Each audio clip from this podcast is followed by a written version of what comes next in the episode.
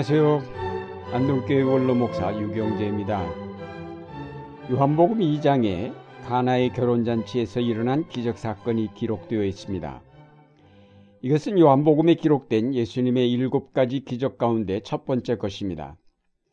요한복음은 예수께서 하나님의 아들이시요 그리스도의 심을 증거하면서 그가 우리에게 참된 생명과 빛을 가져오시는 분이라고 증언합니다.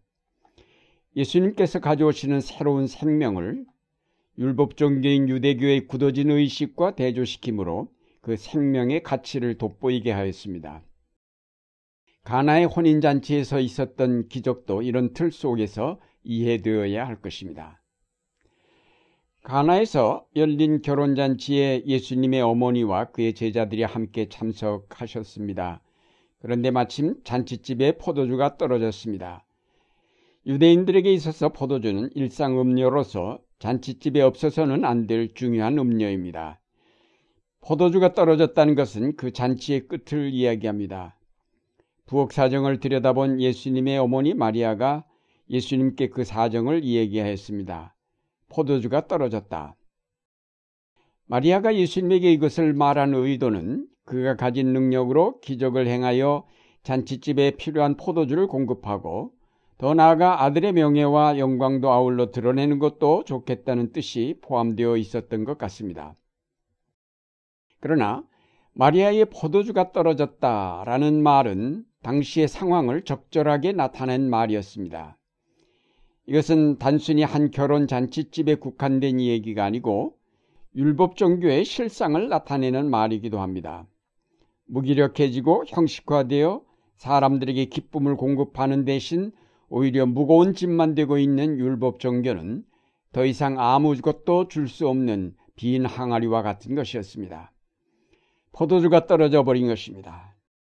요한복음은 이런 율법 종교의 허상을 날카롭게 지적하면서 그와 대조된 새로운 포도주이신 예수 그리스도를 소개하였습니다. 참 좋은 포도주를 공급하지 못하는 교회는 더 이상 사람들에게 기쁨을 줄 수가 없습니다. 참 포도나무 대신 예수 그리스도를 통하여 맺힌 열매로 만들어진 포도주가 교회마다 가득 차고 넘쳐야 할 것입니다. 오늘날 한국교회가 그 생명력을 잃지 않으려면 예수 그리스도에게서 끊임없이 새로운 포도주를 공급받아야 할 것입니다. 그래서 기쁨을 잃은 사람들에게 생명의 포도주를 공급할 수 있어야 할 것입니다. 포도주가 떨어졌다. 이 말은 오늘날 이 지구가 당면한 현실을 뜻하는 것이기도 합니다. 그동안 우리가 흥청대며 써왔던 모든 자원이 고갈되어 가는 것을 보면서 사람들은 포도주가 떨어졌다고 외쳐대고 있습니다. 맑은 공기를 공급하던 지구의 허파인 산림들이 마구 잘려나가고 자동차를 비롯하여 인간들이 마구 쏟아내는 이산화탄소에 의해 지구온난화 현상이 발생하면서 여러 가지 천재지변이 일어나고 있으며 인류가 사용할 수 있는 물과 지하 자원들이 고갈되어 가고 있습니다.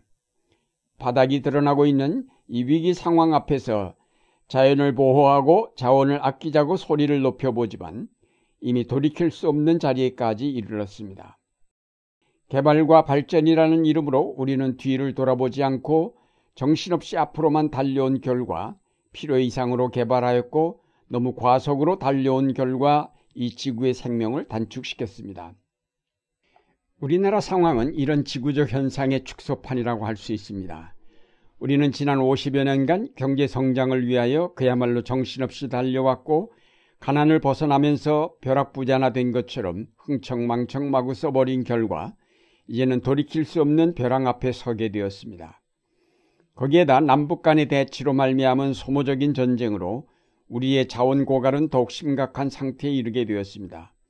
북쪽이나 남쪽이 다 같이 지금 포도주가 떨어져 버렸습니다. 하나님의 아들을 잉태한 어머니 마리아는 어쩌면 그 시대를 대표하여 아니 오늘날 고갈되어가는 대지의 어머니로서 예수님에게 포도주가 떨어졌다라고 호소하고 있는 것이라 하겠습니다. 우리 인류는 아직도 미몽에서 깨어나지 못한 채 계속해서 지속적인 발전을 일으켜 보겠다고 안간힘을 쓸 것이 아니라 이제는 겸손히 마리아처럼 예수님에게 나아가 솔직하게 우리의 실상을 드러내어 고백할 때입니다. 주님, 포도주가 떨어졌습니다. 마리아의 포도주가 떨어졌다는 말씀에 예수님께서는 어머니 그것이 내게 무슨 상관이 있습니까? 아직 내 때가 오지 않았습니다. 라고 대답하셨습니다. 예수님은 어머니의 포도주가 떨어졌다는 말씀을 단순히 그 잔치집에 포도주가 떨어진 것으로만 생각지 아니하시고 이스라엘 집 아니 온 세계에 포도주가 떨어진 것으로 보시면서 그것을 채우실 때는 아직 이르지 아니하였다고 말씀하신 것이기도 합니다. 그러면서도 예수님은 항아리에 물을 퍼다 붓게 하심으로 새 포도주를 마련해 주셨습니다. 예수님께서 그렇게 하신 이유는 그 기적을 통해서 영광을 얻으려 하심이 아니라 때가 이를 때에 나타날 더 큰 기적과 영광을 상징적으로 미리 나타내 보여주신 것입니다. 다시 말해서 십자가의 죽음과 고난을 통해서 나타날 생명의 풍성함을 포도주 기적에서 예시적으로 보여주셨습니다. 예수 그리스도는 자기의 몸을 내어 주시어 우리의 양식을 삼으시며 우리의 음료가 되게 하심으로 우리 속에 참된 생명을 공급하시는 분입니다. 내 살을 먹고 내 피를 마시는 자는 영생을 가졌고 마지막 날에 내가 그를 다시 살리리니 내 살은 참된 양식이요 내 피는 참된 음료로다. 요한복음 6장 54절 55절 말씀입니다. 예수 그리스도는 가나의 혼인 잔치에서는 물로 포도주 되게 하시어 사람을 기쁘게 해 주었으나 때가 이르렀을 때는 하나님의 아들이신 자기 자신을 십자가에 내어 주어 그 피로 우리의 포도주가 되게 하셨습니다. 그 피를 우리로 마시게 하심으로 우리 속에 참된 생명을 주셨고 이 때문에 우리는 마르지 않는 영원한 생명의 기쁨을 얻게 되었습니다. 예수님이 주신 새 포도주는 좋은 포도주라고 사람들이 말하였습니다. 요한복음은 예수 그리스도를 영원한 분, 그래서 그가 주시는 생명은 시들거나 마르거나 죽지 아니하고 영원한 것임을 이 세상의 생명과 대조하여 적고 있습니다. 예수님께서 우리에게 주시고자 하는 생명은 이 땅에서 누리고 있는 생명과 근본적으로 다른 것입니다. 이 땅의 삶은 소모적이며 유한하며 결국 소멸될 수밖에 없지만 그리스도께서 주시는 생명은 영원한 것입니다. 병들거나 약하여지거나 소멸되는 것이 아니라 점점 더 풍성해지고 점점 더 완전해지는 생명입니다. 우리가 예수 그리스도를 믿고 거듭난 하나님 나라의 자녀가 된다는 것은 물질 문명을 따라 살던 삶의 방식을 바꾸어 이제는 영적인 삶의 방식을 따라 살아감을 뜻합니다. 다시 말해서 육체의 만족을 추구하는 삶이 아니라 오히려 그 욕망을 억제하면서 영적으로 성장하고 그 영의 양식이 되는 하나님의 말씀을 따라 살아가는 생활을 뜻합니다. 예수 그리스도께서 우리에게 공급하시는 좋은 포도주는 우리의 육체의 욕망을 위한 음료가 아니라 우리의 영적인 삶을 위해 준비된 음료입니다. 그가 주시는 좋은 포도주의 참맛을 알려면 우리의 생각을 바꿔야 합니다. 우리의 삶의 방식을 바꿔야 합니다. 우리의 기도의 제목을 바꿔야 합니다. 그래서 이제는 이 땅의 삶은 최소화하고 영적인 성장을 위해서 기도하며 노력하여야 할 때입니다. 그럴 때 우리는 그리스도께서 공급해 주시는 생명의 포도주를 통하여 우리의 영이 날마다 새로워지며 하늘나라 잔치에 참여한 참 기쁨을 깨달아 알게 될 것입니다.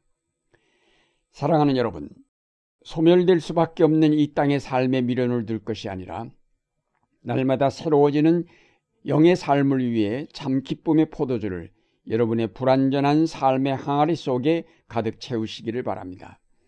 지금 소멸되어가는 이 땅의 문명에 미련을 두고 거기에 기대를 걸 것이 아니라 점점 우리 앞에 분명한 모습으로 다가오는 하나님의 나라를 바라보며 거기에 기대를 걸고 그 잔치에 참여하기 위하여 준비하시기를 바랍니다. 이제 예수 그리스도께서 부어주시는 생명의 포도주를 여러분의 삶 속에 가득하게 받아 많은 사람에게 생명의 기쁨을 나누어 줄 수 있는 여러분의 생활이 되시기를 바랍니다.